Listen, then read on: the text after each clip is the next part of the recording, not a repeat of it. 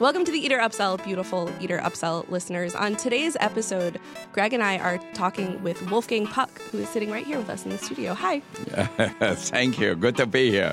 We're so excited to talk to you, and we will talk to you in just a second. Before we have this amazing conversation that is, I have a feeling, going to go to really exciting places, a quick reminder to everybody who's listening that if you are not already subscribed to the Eater Upsell, hit that subscribe button on your phone.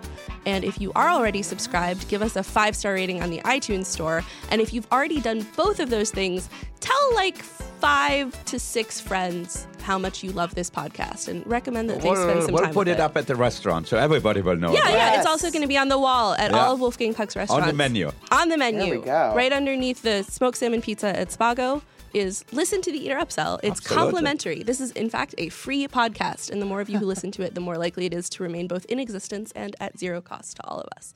So, Wolfgang Puck, welcome to the Eater Upsell. Thank you. Good to be here. Good to be here in a whole new medium for me. You know, when I grew up and I was your guys' age, that didn't exist. So now it's a different story. Podcasts are yeah. the bold new frontier of communication. Yeah.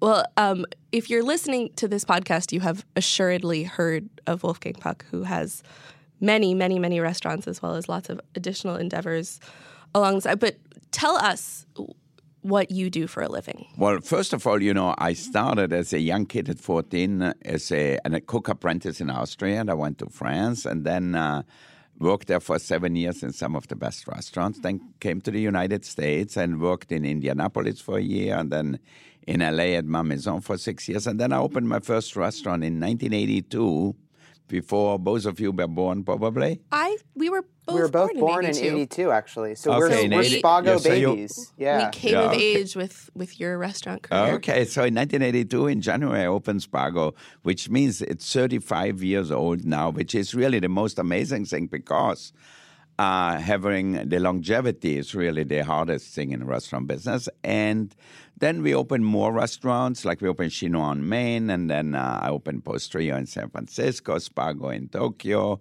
Spago in Las Vegas. About ten years ago, we opened the first Cut in uh, Beverly Hills at the Beverly Wilshire Hotel. And that's your steakhouse. That's our steakhouse, our take on having great meats and appetizers, main courses, side dishes, desserts. And then Uh, we started to expand that a little bit because in two thousand eight, when the economy went down, I said we have all of our restaurants in L A and Las Vegas, six in each city. And then I said we have to expand internationally maybe because if the economy in the U S goes down, then we go down. So then uh, we decided to open in Singapore. So we opened Cut in Singapore and Cut in London and then Cut in Dubai. And the last one is Cut in New York. Which opened just a few months ago. Just a few months ago, yep. Well, th- and and in the process of all of these openings, too, you have built a, an airport empire, and you have, or had, do you still have your, your soup, your line of canned Absolutely. Soups? You know, I have many restaurants, about sixty restaurants in airports. You know, some are expresses, some are sit-down, where we have a liquor license with a bar. And actually, as we are talking now, my partner is doing a presentation in Denver to get one more location in Denver at the airport, and we are doing really well at the airport. So you still have to go airport by airport. Like yeah. he's, he's pitching totally. the Denver airport. Totally. Each airport commission wants to see me or see one of our people, and then we talk what we're going to do. So like we just opened in Singapore, we just opened in Dubai at the airports, also started to do international airports like that. And obviously in L A we have a new one. And I think it's a really exciting thing because when people are at the airport, you know, you don't have a lot of time to think where you're going to eat. But if you see a familiar name and say, okay, I'm going to have a good pizza or a good chicken salad or a Caesar salad or a soup, it's a perfect way to go. How does it feel to be a person with a familiar name? Well, you know, to me, it's always the same. I'm in the customer service business. You know, I'm in the hospitality business. And, you know, people said, how did it change your life since thirty-five years? And I said, it didn't change. I love to cook. I love to go to the fish market or farmer's market in the morning.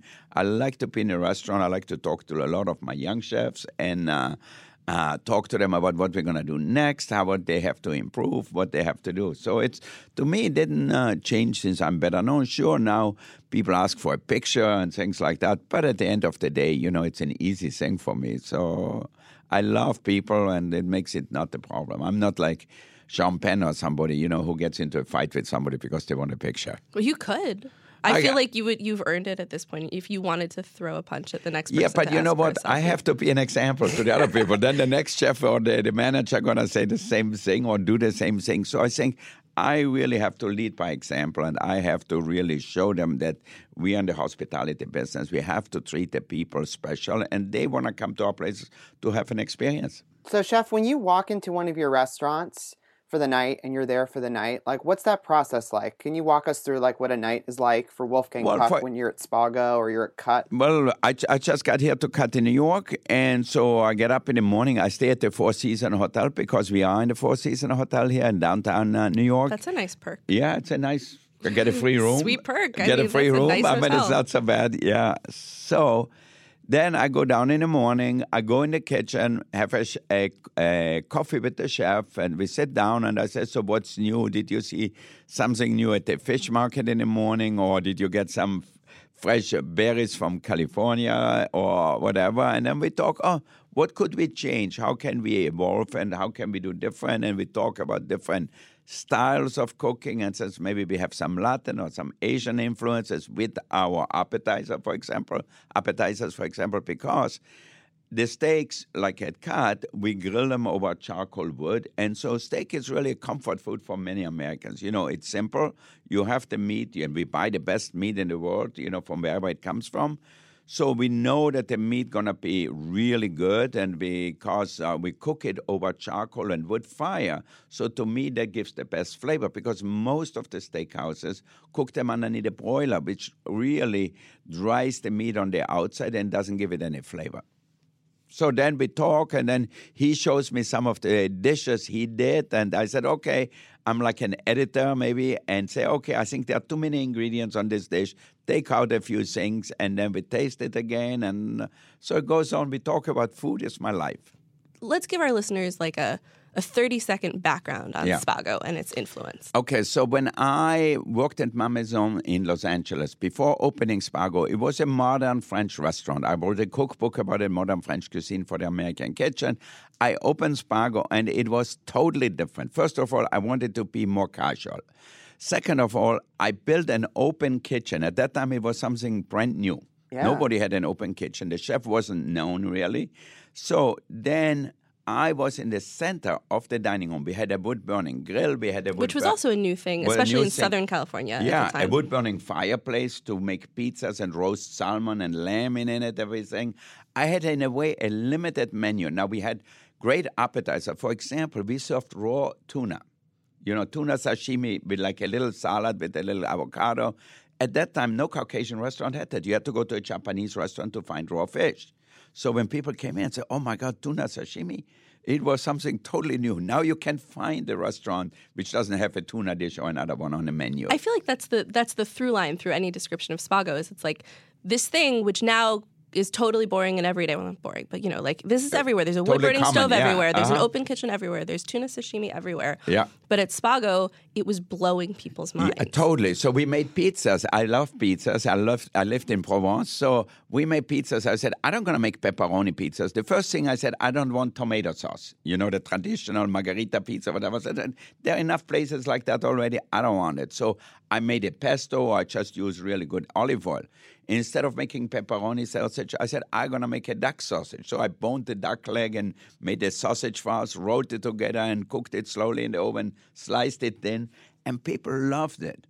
One day I ran out of bread. I made a pizza and just cooked the shell, put some red onions on top with a little olive oil, and then uh, made a little dill cream with creme fraiche and dill and shallots and a little lemon in it, and put salmon on top and then caviar on top. And people said, oh, my God, that's the most amazing thing. And at that time, that didn't exist. Nobody made a pizza different than the traditional Italian style. So we used fresh Santa Barbara shrimp just with a little pesto, almost no cheese, and things like that made a big difference. Even vegetables. It sounds so silly today. You know, yeah. I went to the Chino farm to pick up strawberries, and I still remember Johnny Carson coming to the restaurant and looking at the strawberries. He said, how did you get the strawberries so red? What did you get? I said, well, we picked them ripe.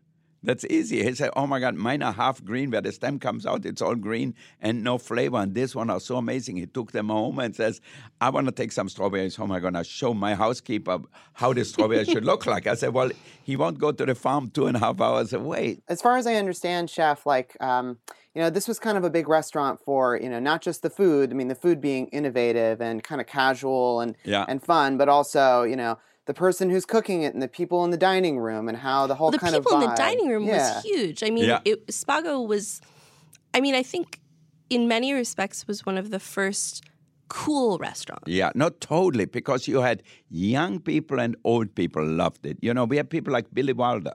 We had people like Swifty Lazar, who at that time were already sixty, seventy years right. old. And they loved it. Swifty Lazar decided to do his Oscar party there in nineteen eighty-five, and that brought a whole new dimension. I mean, when we hit at the party, we had five hundred people outside cheering on the stars when Richard Gere or Diana Ross or Jimmy Stewart or at the beginning Cary Grant, they walked down to the restaurant. I mean, it wasn't, um, or Michael Jackson or Madonna. You know, they were really young at that time. So, so you have, you, in many respects, sort of created the modern celebrity restaurant.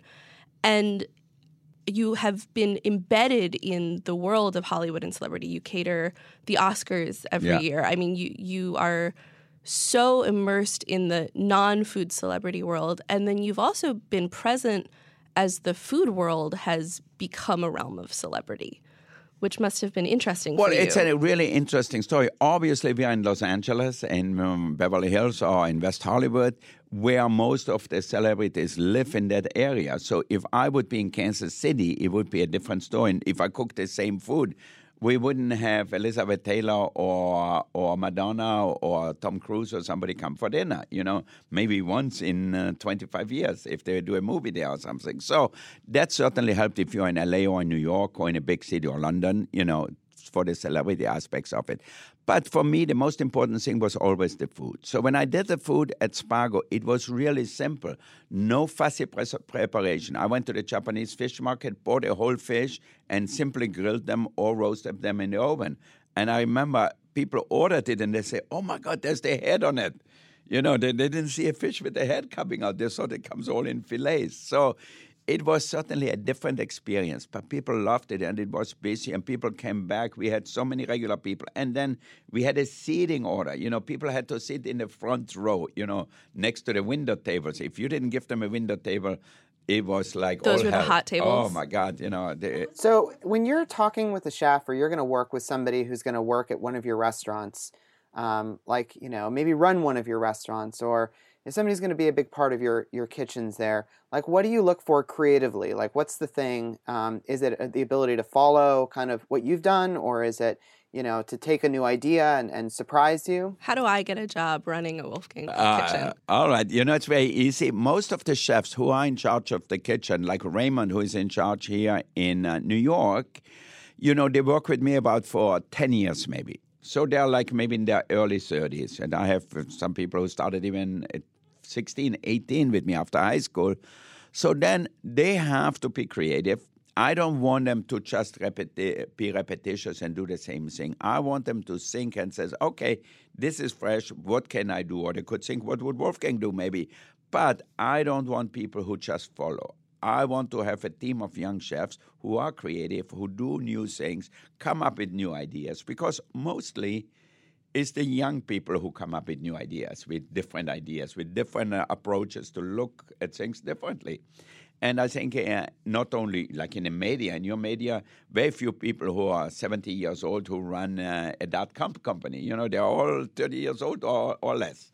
And I think in cooking, it is the same. Even my son, Byron, who goes to Cornell, he's graduating this year. So I sent him to Spain to some restaurants. He was in Paris last year. He worked here with Eric Ripert and the Dalinea in Chicago. So I sent him to restaurants where he can get inspired creatively. Now, doing the chopping and everything, you can tell somebody to do that. But being creative, for me, is the most important part. How do you teach someone to be creative? You know, some people have it and some people don't. You know, some people are good followers and some people are leaders. And I think with creative, it's the same. But you have to be exposed to it. If you're not exposed to it, it's really difficult to really think. If you work at a Marriott hotel or in one of these hotels as a chef, you know, you don't got to be creative. You know, half of their food comes in prepared already, frozen. All you do is heat it up and put it in the shaving dish or whatever. So you don't going to be able to be creative there. But if you work in really great restaurants, that's when you can be creative, and that's where you see creativity. If you work with a great artist or if you work with a great musician, you know, you might be able to get creative. Now, most of the people are not creative. Most of the people cannot write music, or most of the people can, can paint very well, but they cannot find their own style. And I think what I did early on with Spago, I found a different style, and then a year and a half later I opened Chinois, it was different again. So I think you have to really figure it out. After learning enough, after getting the basics done, then you have to figure out your own way of doing things. So Cut opened in New York in, was it September or October? October, yeah, October. End of October. It's your first New York restaurant yeah. that is not one of the airport ones. Yeah. And it has had a little bit of a rocky reception among the critics. The yeah. Times didn't love it. Our own critic, Ryan Sutton, didn't really love it. How's, how do you well, how do you react to that? Well, let me tell you, for me, the biggest critics are our customers. The restaurant is full every night. We could do maybe more for lunch, more customers. You know, I thought the the, the critic here took it really personal, and I think he, he is a hypocrite. Really. Yeah? Yeah, totally. I think he made up stories about, not about the restaurant, but more about personally about me. And I saw him there once, and the chef talked to him. He ate everything on the plate, and he said everything is delicious, and then he wrote a stupid review. Do people really care about it? You're talking you know, about Pete, Pete Wells or Ryan no, Sutton? No, Ryan. Ryan. Ryan. Yeah. Yours no. own Ryan Sutton. Your own Ryan Sutton. So I think, well, would everybody like only to get a good review? For sure. But I think some of them just make up stories to be interesting. I know our restaurant is good. I know good food better than Ryan will ever learn to cook or to taste or anything. He's an amateur, so he doesn't really know. But he wants to sound good. So he wants to be like he's the famous critic or whatever. But I think we buy the best ingredients, and we can make a mistake. He could, if somebody writes and says, you know, you overcooked the steak, for me, it wasn't right. I said, you know what? That can happen. But it is a very good restaurant because we have people who come three times a week to the restaurant and love it. Or Pete Wells, who talked about the decor. You know, we have a, a very, very important artist in the restaurant uh, on the walls. So could we have some just some pictures of horses and of dogs or whatever? Yeah, for sure. But we have Tracy Emin, who is one of the famous artists. We have Uh, Julie Meheritu, her paintings sell for a million dollars today. Uh, or Alex Israel, who's a young and upcoming artist, but also, you know, already uh, uh, represented by the Pace Gallery, you know. So they are important parts. So if somebody criticizes them, which have, which they don't know really what it is, I think it's silly. They can say it's not my preference. You know, I don't like this art, maybe. But to say the art is not good, you know, if you're a food critic, write about the food. Be honest and say, okay, it's good food. Or like Ryan used to write more about me because we have a lot of restaurants, so they want to have maybe a little hole in the wall or whatever. It's okay. But I think you have to be honest. And I think he was very much a hypocrite when he wrote about the restaurant. And I don't think it was a fair critic if uh, he would have said this was wrong or that was wrong. But he attacked me personally. So that has nothing to do. And I think, you know, when a critic is like that, I lose all the respect. And, you know, he comes to the restaurant. He doesn't going to make us busy or not busy. He, to us, is totally in, unimportant. So, it's, you know.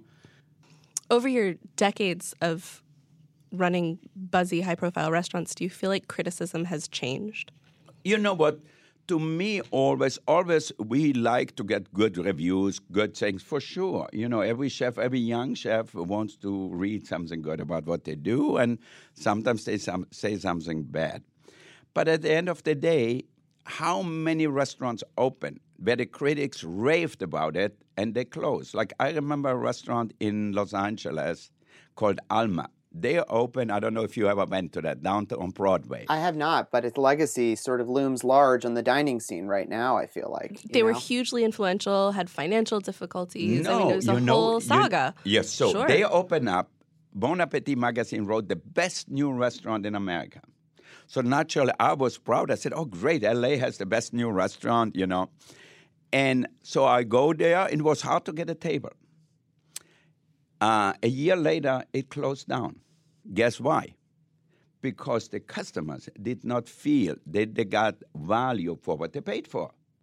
So if, like, I paid one hundred twenty-five dollars for a menu plus a bottle of wine for one hundred dollars. So the bill was, like, close to five hundred dollars. And I said there was no luxury involved. There was no lobster or Kobe beef or truffles or anything like that. So then customers didn't go anymore. The critics raved about it. It was the best new thing. But you know what? At the end, we have to please our customers. At the end, you have to cook what you like, you know, be innovative, be creative, but also maybe have a little comfort. That is like the story of so many restaurants that we cover on Eater, that thing about they open super hot and everyone goes to them and everyone's tweeting about them and writing about them. And then like a year later, you know, it's like their fate is totally undecided, you know? I wonder how much of that is... is um... is our fault, Greg. Like, yeah, I wonder it's... how much of that is the news cycle and the the the universe of food media and the idea that, you know, the Bon Appetit list, they they called Alma the best new restaurant. And Bon App does this list every year, and it highlights fantastic restaurants across the country, but it's always new restaurants. Yeah, and it's... so it's this cycle of, of endless newness and endless youth, I and it know. can be hard to stay alive. Well, you know what? They, they call them newspapers. They call them news. So you always have to write about the news. Who's going to write about Spago is thirty-five years old. Now, we always evolve. It's always different. But you know what? We have the best clientele. And last year was the best year we had we ever had in thirty-four years. Do you still get the celebrities yeah, in the place? Yeah, su- for sure. Who are who They're are, actually giving me now a star on Hollywood Boulevard. Are they really? So, I was yeah. going to ask you about that. When is that happening? Do you know yet? It's uh, in April, end oh, of April. Yeah. Do you know what stars you will be near? I think I want to be next to the Dolby Theater where I cook yeah, for the Oscars all the sure. time. Yeah, sure. Are you going to be like? Are you going to be next to like Mariah Carey and? I don't know. I don't know. I've, I don't know. I'm gonna. I don't even look at them, so no. I have to go look where they're going to put it. Wow. That's pretty exciting. A star on. They that. actually don't tell you, you know. So they said, I told them if uh, I would like to be there because I'm there. Yeah. So I said, when they have the red carpet, I'm gonna cut out the red carpet so everybody can see. Everyone can see, or like walk right all so over. Like a mirror there. Yeah. But I think in the restaurant industry, and today, a lot of young chefs they cook something different, something which people never saw maybe. But is it really delicious or is it just something new? You know, if it's just new and uh, you're impressed because you never had it, maybe you eat it once. The second time you said, okay, I get it. I don't have to go back. Right. The comebackability thing. I just made up a word. Yeah. But, you know, we had Curtis Stone was on the show uh-huh. uh, last year, and, and we talked about his restaurant, Maud, which has a totally new menu every month yeah. that's built around a single ingredient. Yeah. And he told us, like, fairly candidly that part of it is the creative challenge, but part of it also is that by doing a total menu overhaul, he could get his customers to come back more regularly. Exactly. It's a whole new experience, so you can get maybe five or six visits a year out of yeah. someone who might previously have come only once you and know, never come back again. But you need both. So Maud is a very small restaurant. But, for example, we just opened a pop-up in uh, in Palm Springs at the tennis tournament, you know, in Indian Wells. Indian Wells. We had a Spago in the big stadium. Guess what? In the old time, Roger Federer used to come to Spago before he used to go to Indian Wells. Now he has a family, so they were, were out there. He knew we had Spago there. And the first thing he said, do you have the Wiener Schnitzel? Right. So he is on the road for a year long. He loves Wiener Schnitzel. He's from the German part of Switzerland, so where they have that dishes. And it's a childhood favorite of mine and his too. So I said, for sure we'll have the Wiener Schnitzel there. And you know what? He came came three times during the week with the kids, one time with friends, the other time with Tommy Haas and all these guys. And you know what? He, twice he ordered the Wiener Schnitzel. The first time and then the last time because he said, you know, that's what I really love. Isn't that and, an off-the-menu dish at Spago? At- you know what? I took it off the menu. So many people ask for it. Oh, it's crazy. I said, I might as well just have it on the menu. So is it on the menu now? Yeah. It's so officially we, on the, do yeah. you have any regular off-the-menu things? Oh, yeah. You know, I when we changed Spago five years ago, I took up off the... Kaiserschmarrn was our most famous dessert. The smoked salmon pizza, our most famous pizza. A Wiener Schnitzel, our most famous thing. Oh, that's a good phone ringer. Yeah. Is it a celebrity? It's Roger oh, Federer, it's, right? It's it's Daniel Boulud. It, this is the coolest moment.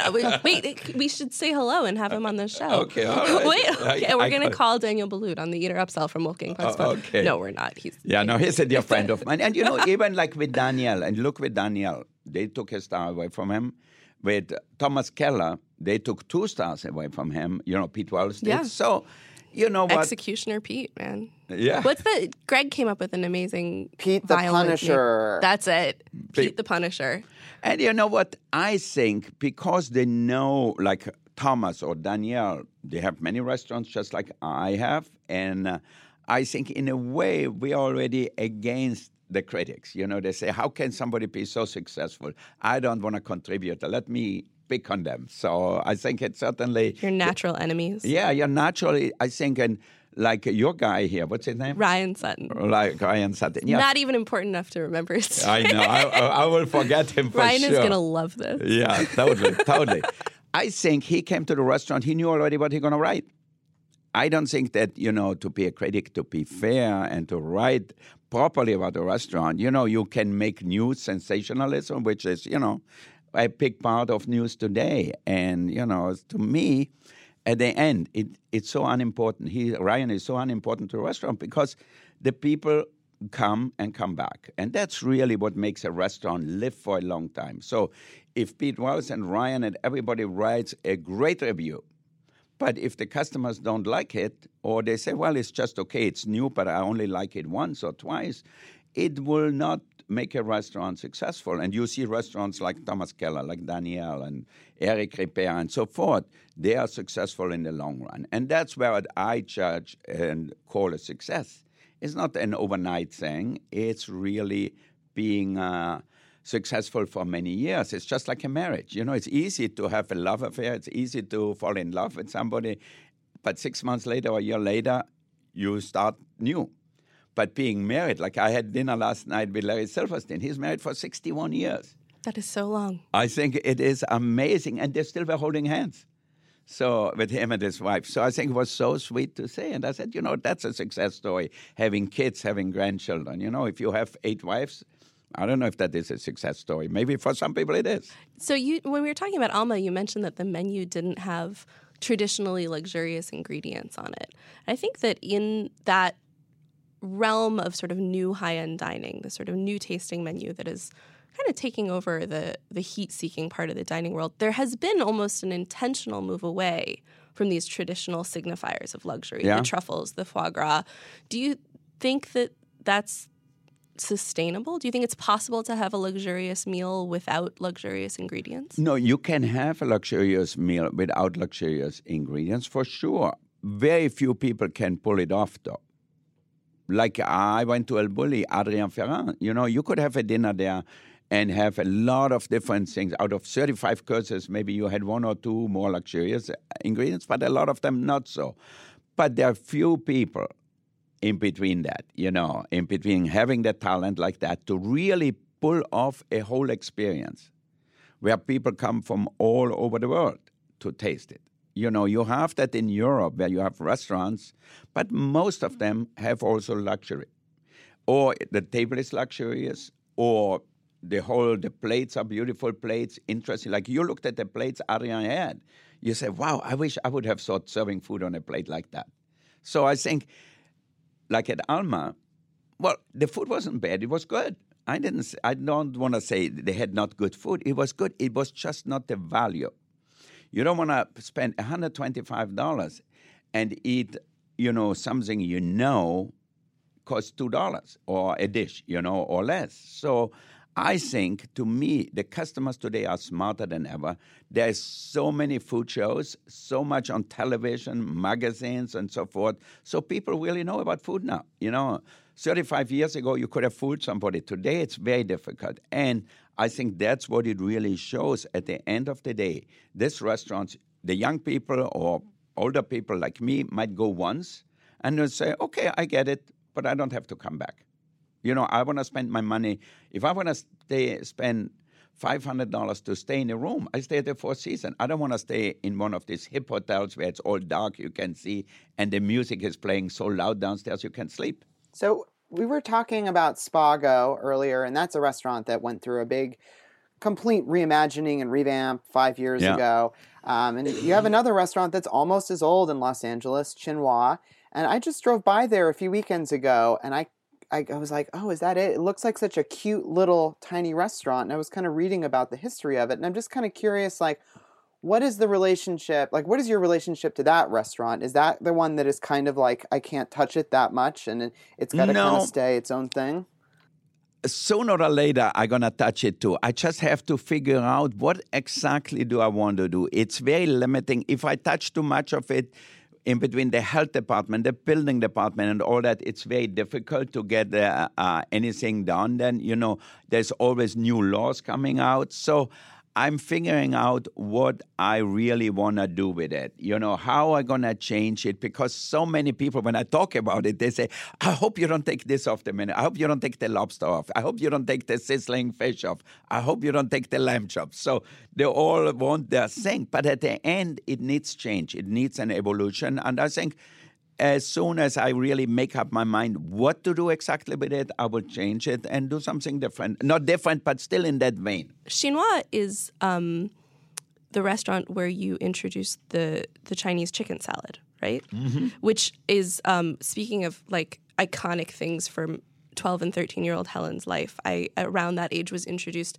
to California Pizza Kitchen, yeah. which is a chain restaurant that serves whimsical pizzas and interesting chopped salads, which in many respects are the two things that kind of boosted your star in the U S. And I became obsessed with the whole, like, Chinese chopped chicken salad, which I think became a national phenomenon in the well, nineties. And you, you know, when brought I started, it to life. Yeah, when I started Spago and then Chinois. First at Spago, the chef who was the chef who was making pizzas there went with uh, friends of mine, Larry, and uh, two lawyers, really, and they opened California Pizza Kitchen on Beverly Drive. Stole so, your style, man. But, you know, so they made our pizzas, our style of pizzas. Maybe they don't make them with smoked salmon, but really what we started to make them uh, a different California-style pizza. So that's all. The birthplace really was Spago. So it grew out of there. And so many other restaurants grew out of Spago. You know, everybody had to have a pizza oven for a while. Everybody had to have a wood-burning grill. And so I think it set a whole new uh, uh, side for restaurants. You know, restaurants used to be stuffy. Restaurants had waiters or whatever in black tuxedos and so forth. And I dressed them very casually. And I think it was fun. I wanted people to come to our restaurant, have a great food, and have fun. You know, you can talk, you can laugh. You know, you are not going to the temple or you're not going to church. I mean, those Spago-style pizzas are still so popular at, like, trendy restaurants and restaurants that we love and write about on Eater in New York and L A and San Francisco. They're often called flatbreads. Yeah. I don't know. It's, it's a whole phenomenon. It's, it's, it's so, I think of this um, probably apocryphal anecdote about Madonna. This is a very cruel anecdote, so I feel like this must not be true. But it was this this story that I heard once that when she was just sort of rising to fame, she was yeah. very, very young and becoming internationally famous, and she went to see a performance of Hamlet, and afterwards was asked how she liked it. And she said, ah, it was full of cliches. And, you know, the joke is like, of course it was, because Hamlet is what created all of it. Like, yeah. every line in Hamlet is quotable and iconic, every plot point. And so much of what you established at Spago and at Chinois has become just table stakes in yeah. the world of, of, of dining. Oh, totally. And especially for new media like Eater and many other ones. So who actually don't know the history? Most of your customers who are on Uh, your medium, you know, they don't know the history. They don't know that when I opened Spago, goat cheese was something exotic. Sun-dried tomato was something exotic. So, or serving raw fish in a restaurant was never there before. So I think it's an interesting thing to do, actually, something where people think it was always like that. In the wine business, the same. I mean, I used to go to a country club with friends of mine who belonged to them. Nobody drank wine. They all had cocktails only with dinner, and it's coming back in a way. But the wine came out. They said, you want Chablis or you want Burgundy? Right. It's like we, we've got, like, bottle A and bottle B. That's yeah. So they had two wines, and now all of a sudden, you know, you have wine lists like us at Spago. We have three thousand five hundred selections. My God. How do you even pick wow. among that? So you have a you have a new project that yeah. is very exciting, and I, you know, feels in many ways like you're responding to or embracing a trend that has been developing for a while. You have a, a test kitchen yeah. restaurant. So we open uh, this test kitchen because we always do new things. If it's for the airport or for restaurants, we call it a test kitchen. So now, with our young chefs from the Bel Air, Hugo from the Bel Air, and Tetsu, and Alan, and Dave, and all these guys, they said, why we don't open it as a restaurant? Okay, so I said, okay, let's open it. How are we going to open a restaurant with eight or ten seats and have six chefs working and two waiters? Sounds great. I know. So now we are opening in, in the end of April, and we call it Rogue, the Rogue Experience. So it's Is gonna... it named after the X-Men? I don't know. I don't even know the X-Men. Rogue is Rogue is an X-Men who has, um, she's, what's her superpower? I'm not, I, I feel like I should know this. Doesn't she control the storm? No, that's Storm. No, that's Storm. I think Rogue can't be touched. Ah, that's A P Dan jumping in with it with an explanation of what yeah. Rogue the X-Men does. She absorbs powers from other uh, heroes, okay, good. Which actually feels uh, yeah. appropriately metaphorical. You're I taking know. in influences and synthesizing them and, and making them your more own. More than that. That was a reach, know. but I'm going to yeah. go with it. Okay, sure. No, it's a good explanation. So what happened is, so I have the chef from the Bel Air, from Spago, from Cut, from our catering, and they cook there. So the chef comes with an assistant. So we have like at least three. So we have six cooks plus a pastry chef. And each one has to make up two dishes or three dishes.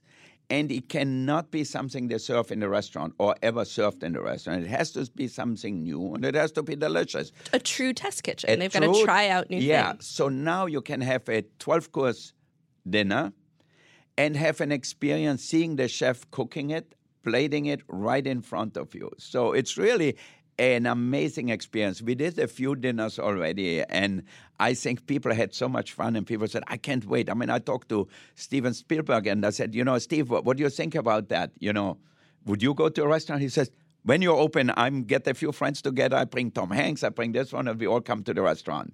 That I said, there was only eight seats. I said, it's so okay. fun. I would like to. Yeah, I would like dinner. to be a fly on the wall there with all those. I, don't, I yeah. just I want one of the eight seats. I want to yeah. sit between Tom Hanks and Steven Spielberg and oh, like yeah. no, no, steal food sure. off their plates. Yeah, steal... so everybody everybody is excited about it. That's you know? so great. And the most important, I'm excited. You know, at my age, if I would say, okay, you know what, I did pretty well in my life. I'm doing that for fifty years, and I just could stay home and uh, you know play tennis a little bit or go skiing or or hang out with my kids. But I love the evolution, and I love to learn new things. I love to do different things. I mean, in uh, middle of May, I'm going to go to Harvard. I never went to high school, so I'm going to go to Harvard to do a business class at Harvard for three weeks. And why do I have to do it? No, I probably don't going to learn that much. Maybe I learn a lot. I don't know. But I think it will be an interesting experience. Life is a journey. And I think to go from A to Z, it's what is exciting. We all know where we end up, but that journey, I think we should make the most out of it. And for me, it's about learning new things, getting inspired, and getting evolved, and teaching a lot of young people the right thing. So now with Rogue, with our new test kitchen menu, I can challenge all my young chefs. I said, you want to cook there? You have to come up with something super. If you fail once, you're not invited anymore. And then if we have other chefs from uh, different country come, like we are doing a dinner with uh, Massimo Pottura at, at the Bel Air Hotel in beginning of May. So maybe then I tell Massimo or somebody like that, or the Roca brothers, uh, Juan or somebody, and says, okay, just cook something for ten people. Yeah. We make a dinner. We'll, I give you as many cooks as you want. So I think it will be a great experience. And mainly it will be a great experience for me, but mainly for our customers. They say, wow, I never saw a thing like that in L A. It sounds like it And will be we won't hit. make any money with it. No, really? No, it's impossible, because if you have eight employees serving eight people, and our price will be one hundred sixty-five dollars or one hundred ninety-five dollars. Maybe if we have a lot of truffles or something, it would be a little more. But it won't be that expensive, really, for that experience. Sure.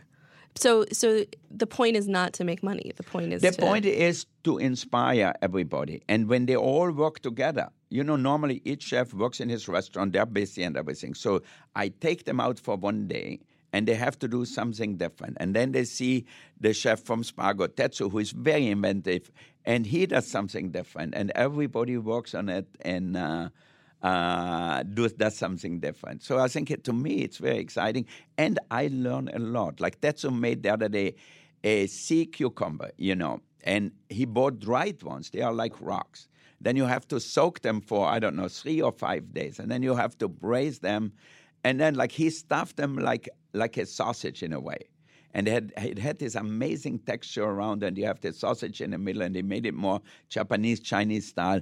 And it was delicious, but it was something I never would have thought of. Yeah. So if it's a successful dish that's on the menu at Rogue, will it then find its way to the menu at Spago, or is this just sort of the idea of a creative exercise? And we don't you... we don't know yet. It might be, it might not be, you know. But it's very creative, and if we can do it, because at Spago, at the Bel Air, at Cut, you know, we have to serve one hundred fifty customers a night. So the so scale is very the different. The scale is different. Some things maybe you can adapt some things. So we'll see. I think I will be very happy if we find some interesting dishes. We can put them at the airport, maybe. So sure, yes. yeah. Sea cucumbers stuffed From with sausage. From the eight C counter to L A X, yeah. Yes, that's, that's when awesome I'm doing my my changeover at O'Hare, I will stop in for a braised sea cucumber. It's perfect. It's I great. know it's perfect. This for them. is all a, I want with, from air travel. With a, with a glass of red wine, and you're done. Oh, done. Perfect. It's perfect. Well, Wolfgang, we have arrived at the portion of our show that we call the lightning round, where we have a guest question asker ask you a couple of questions, and you can answer them however you like. Okay. Today, our guest question asker is the editor of Eater L A, Matt Kang, who okay. has some questions for you. Matt, welcome to the Eater Upsell. Hey, Wolfgang, this is Matthew Kang, the editor of Eater Los Angeles, and I have some lightning round questions for you. What is the single most perfect airport food? Well, I really think in the airport, you really have little time to decide where to go. To me, if I have a good, well-done pizza, I think I'm happy. Because if I don't well, eat it... Of course you would say that. Yeah. Because you sell good pizzas in an airport. Yeah, no, for sure. Because, why do I sell them? Because I like them. I wouldn't make pizza if I wouldn't eat them myself. I remember in the old time, I used to go on a trip to Europe, go on a vacation, come back.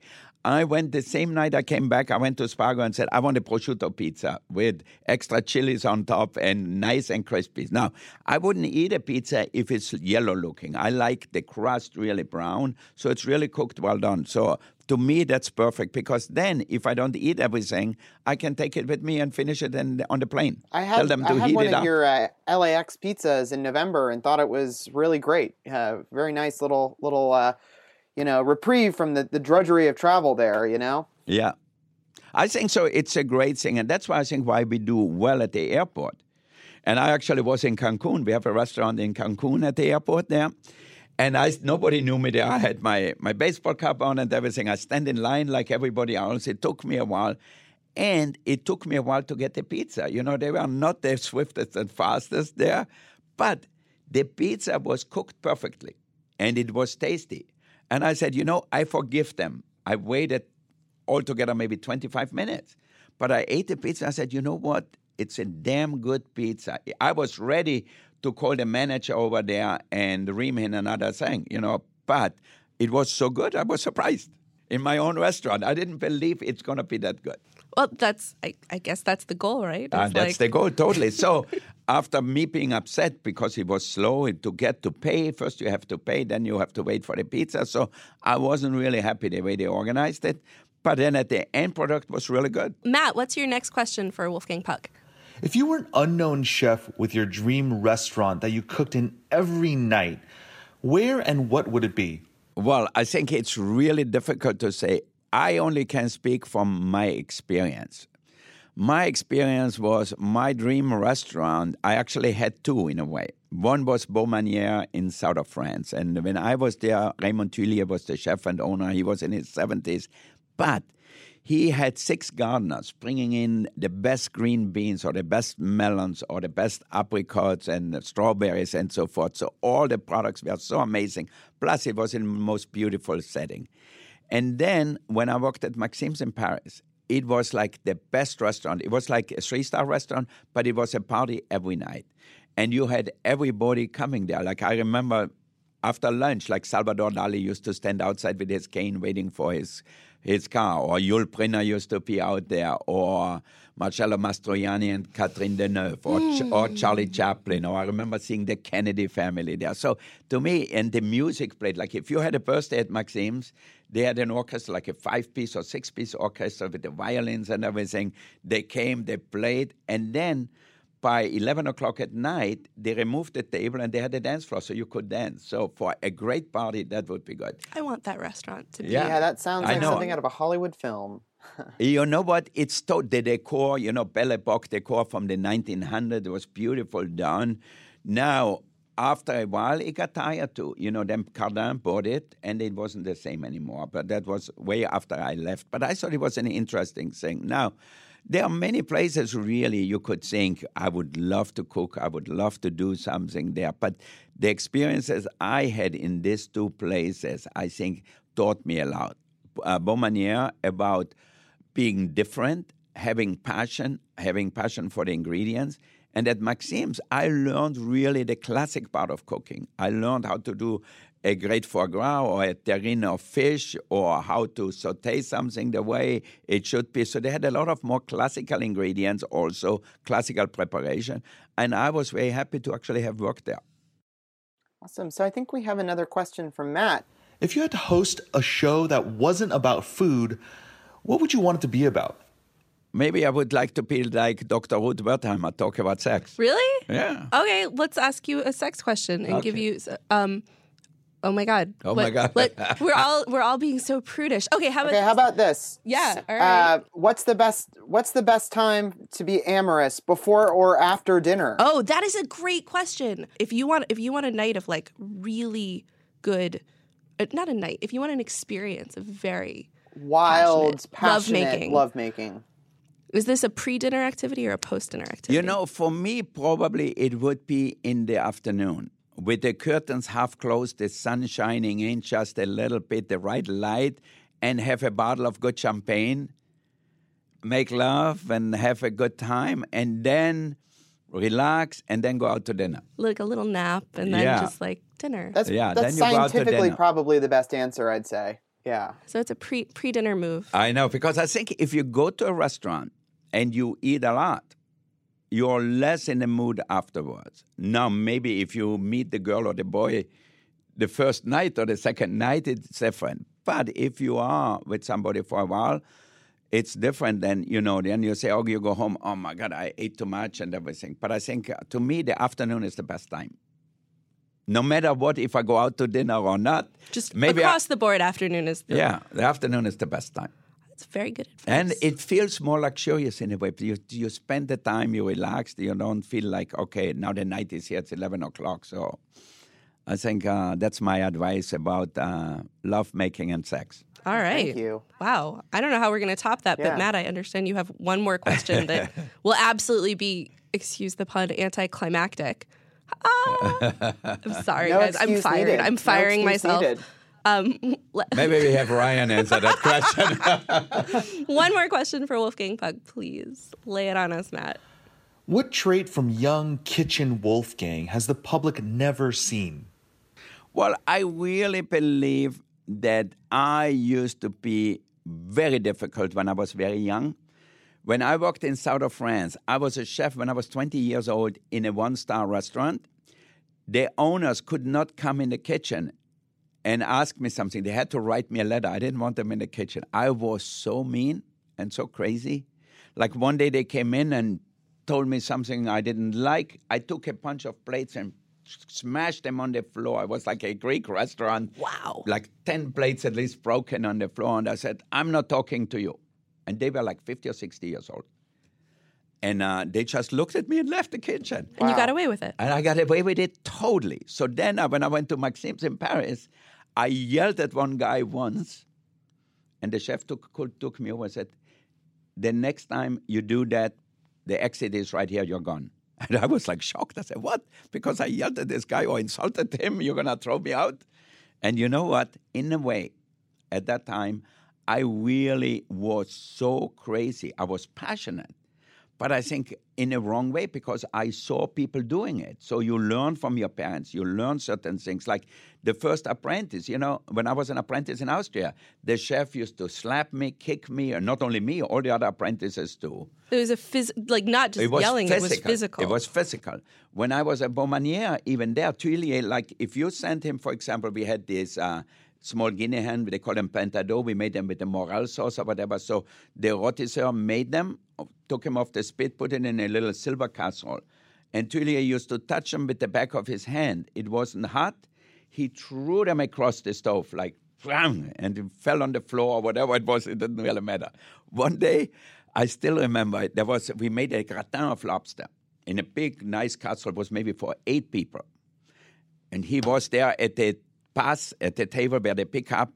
Who's picking that up? Who is picking them up? Nothing. He just stood there like that. Then finally, he took it and said, open the dining room door. He took the thing, the casserole, and slid it into the dining room. It went in like that. Like on the floor? On the floor. In a dining room full of people. In a dining room with people. I don't know how many people were there, but he was to- he was totally crazy. That is totally crazy. I know. So you're saying, would I act that way today? No. Would I have done that when I was young? Yeah, because I saw people doing it. Well. So now I'm very easygoing. So now you're very chill. Yeah. No, it's great. It, this is all very relaxed. I feel like we've gone from, you know, you've given us very, very actionable sex advice, which is yeah. terrific. Mm-hmm. Totally dragged our critic, which I'm so than, excited more about. More important than the food yeah. advice. No, oh, for sure. We should have you back for just like the Wolfgang Puck okay. I mean, sex advice. We talk advice to hour. a lot Actually, of chefs, but none of them give us sex advice. I'll put it that way, you know? Well, food and sex go very well together. You know that. Oh, sure. Yeah. You both have to have passion for it, and you have to enjoy it. Maybe not at you the know, same time, of, but yes. In, in I don't know, whatever floats your boat. That's true. Yeah. Some people are into, you yeah. know, those red strawberries Johnny Carson was really into. Like, yeah, yeah no, who knows no, no. what he's doing with those. They call it today food porn. You That's know, right. food porn That's is right. a big thing right about uh, talking about food like a sexual experience. Yeah. Well, if any of our listeners want some sex advice from Wolfgang Puck, drop us a line. Okay. Maybe Upsell I, at eater dot com. We'll, we'll get you back. And I we'll, know you're going to get more listeners. Yeah. See, we'll, yeah. We'll, Wolfgang Puck will answer all of your sex questions on a future episode of the Eater Upsell. I'm just declaring this uh, affirmatively. Or you come and visit you're, me over at Cut, yeah. and yeah. Uh, we can talk. We'll come directly. to Cut. We'll eat a steak. We'll talk about doing it. Yeah. It's perfect. This is my dream. Yeah. Well, Wolfgang Puck, thank you so much for thank joining you. us thank on the Eater so Upsell. Much, if our yeah. listeners want to interact with your food and restaurants and personal brand and cool life, they can find you at thousands of airports. Yeah, and you go to our website, you see whatever we do. You go to wolfgang puck dot com, you see the Rogue restaurant there, you see already some of the dishes we did in the past. You don't have the same one, but I think it's really in a way a good way now, you know, with all this new media to find out what people are doing. Yep, Wolfgang Puck is everywhere, and you are going to have so much fun interacting with him, especially now that you will think of him every time you have sex in the afternoon. Oh, don't think of me, no. Oh, well, think about, think about, you can think about George Clooney, maybe. Okay. Yeah. Well, Wolfgang Puck, thank you so much for joining thank us you. on the Eater Upsell. Okay. Thanks, Jeff. Yay. Awesome. The Eater Upsell is recorded at Vox Media Studios in Manhattan and Los Angeles. Your hosts are me, Helen Rosner, and Greg Morabito, that other guy whose voice you hear on every episode. Our executive producer is Maureen Giannone. Our associate producer and editor is Daniel Janine. Our editorial producer is Monica Burton. Our studio team is Miles Ewell, Alex Ulrich, Paige Bethman, and Stephanie Broderick. And our editor-in-chief and fearless leader is Amanda Clute. But of course, of all of these people, the one who makes all of this possible, without whom none of this could exist, without whom we would just wither and die, is you, dear listener. You. Thank you for listening to what we do here, and thank you for being your beautiful self.